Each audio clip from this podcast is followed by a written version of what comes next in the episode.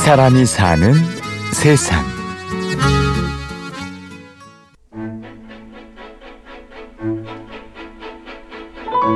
이, 이런 경우도 저희 같은 경우는 거의 학생이 지금 초반 단계인데 학생이 거의 다 혼자 한 거예요. 근데 이제 돈이 없으니까 그때 이제 엄마가 뭐 해서 큰 오빠가 5천만 원, 뭐 셋째 오빠가 천만 원, 엄마가 결혼 자금으로 700만 원.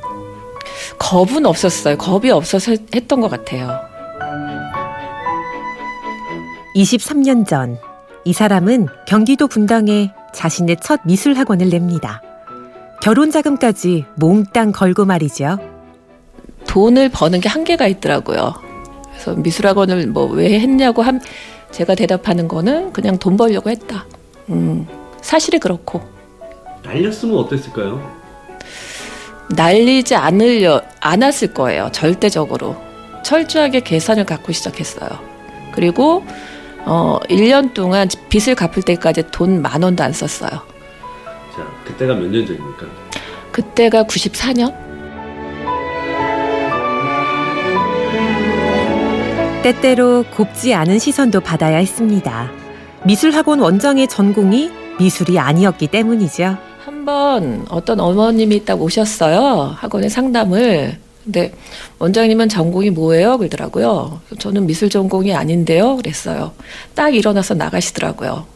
어, 저는 그것까지는 괜찮은데 이제 미술 학원을 하시는 다른 그 선생님들, 원장님들이 쟤는 뭐야? 어? 미술 전공도 안 한 아이가 음, 비전공자면 어떻습니까? 편견 속에서도 씩씩하게 학원을 끌고 갔고 빠르게 자리를 잡습니다. 처음에는 어, 35평 실평수가 음, 거기서 시작을 했는데 1년 만에 일단은 두 개 층을 쓰게 됐고 그 다음에 이제 순회 쪽까지 해갖고서는 음, 전체 규모가 거의 200평 이상이 됐을 거예요. 그걸 몇 년 만에? 1년 반? 오늘의 이야기 나름 성공한 한 학원 원장의 이야기일까요? 아닙니다. 자신의 선택을 믿고 23년을 달려온 뚝심의 이야기입니다. 미술학원 스쿨페인팅 백길자 원장입니다.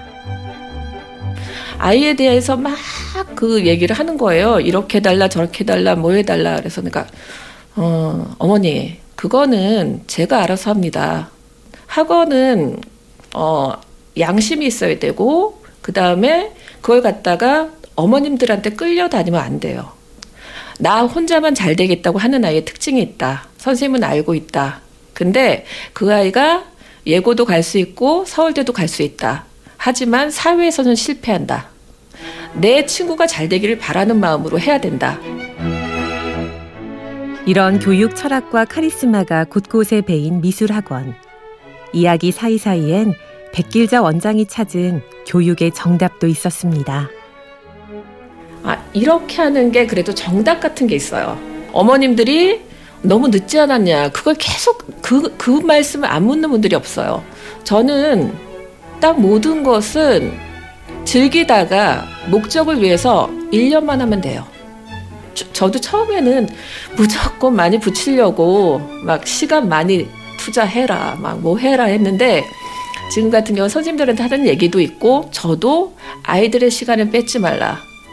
근데 아이가 좋아하는 것에서부터 일단은 대화를 해보면 그 아이가 진짜로 잘할 수 있는 것 같다가 선생님이 보이죠. 인성이 먼저인 미술. 그리고 싶은 것을 실컷 그리게 하는 자유 공간. 백길자 원장이 이뤄낸 뚝심 있는 교육 철학의 결과들입니다. 이 친구 잘하는데요? 제일 쉬워요. 내가 가르치는 아이만큼은 정말 잘 되고 행복하게 잘 클 수 있도록 그렇게 가르쳐야겠다. 그러니까 아이들하고 있을 때가 가장 편안한 것 같아요, 사실. 그 매개가 미술입니까? 하다 보니까 그렇게 됐죠. 사람은 누구나 글을 쓰기 전에 그림부터 그립니다. 갖고 싶은 것, 가고 싶은 곳, 어젯밤 꿈에 나왔던 모든 것들. 그림이 만들어준 행복한 세상과 상상을 우리는 잊고 사는 건 아닐까요? 그러니까 이제 미술 교육에서도 미술은 어, 영어와 같이 또 다른 하나의 언어라고 봐요. 그래서 이게 도움이 돼서 그걸 필요로 잘 써서 자기가 원하는 방향으로 나갔으면 좋겠다 하는 게 제 뭐 교육. 인생의 최종적인 목표를 뭐라고 할지 모르겠지만 저는 계속 아이를 가르치는 일을 할 거예요. 예, 그러니까는 그게 뭐 내가 죽을 때까지 할 일인 거죠. 예. 23년 자신을 믿고 달려온 시간들 그리고 후회 없는 선택들이 만든 지금의 현실 그림이 만들어준 공간 안에 흔하지 않은 미술 선생님 제가 인생을 살아가면서 살아가면서 저는 지금 사실 그렇게 후회되는 거는 없어요. 이렇게 얘기도 되나? 이런 사람 백길자 씨를 만나고 왔습니다. 지금까지 취재 구성 신성훈 내레이션의 저는 임현주였습니다. 고맙습니다. 고마운 내 사랑